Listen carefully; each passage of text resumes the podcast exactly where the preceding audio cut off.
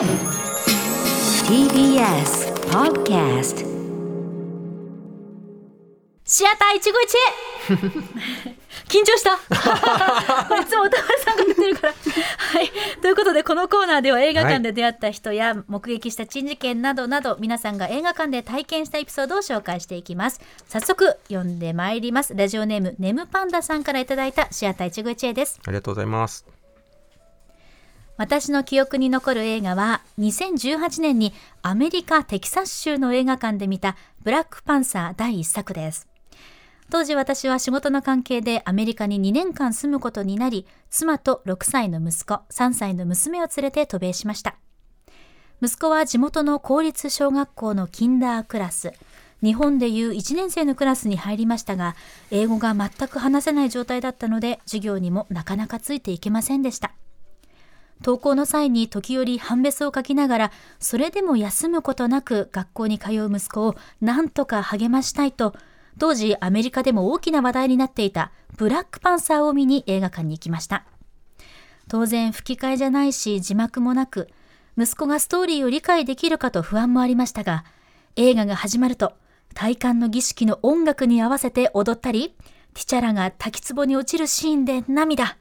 バトルシーンも興奮して見ており、最後のワガンダの美しい夕日のシーンでは、親子揃って涙と大いに楽しみました。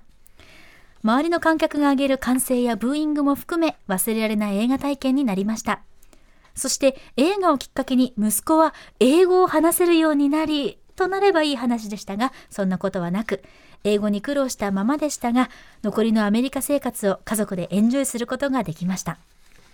そして先日、親子揃ってのワガンダフォーエバー鑑賞。控えめに言って最高でしたが、IMAX の高画質で見たのに、最初のマーベルスタジオのロゴが滲んでぼやけてよく見えなかったのだけが残念でした。いや、映画館って本当にいいものですね。いやー、素敵。これ。この経験で、これね、あのー現地ではい。6歳の息子さんとブラックパンサー第一作見て、うん。それを経て、今回のワカンダフォーエバーのオープニング結構本当にね、ロゴが滲んでぼやけて見えなかったって書かれてますけど、うん。これたまんなかったでしょうね。もう本当に何でしょう映画に対する思いはもちろんですけど、息子さんのその成長とか、はい。ご自身のここまでの奇跡とかもうん。いろいろなんかこう、相まってマーベルスタジオってこうボーン。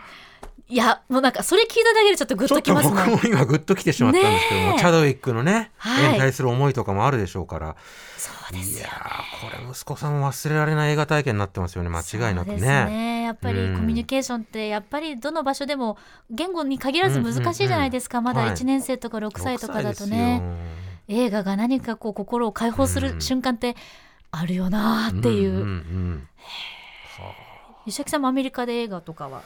見たこと。まあ劇場試写会とかではあるんですけど、うんうんうん。劇場では見たことないんですけどでも日本で、うんうん。あのーなんだろうな。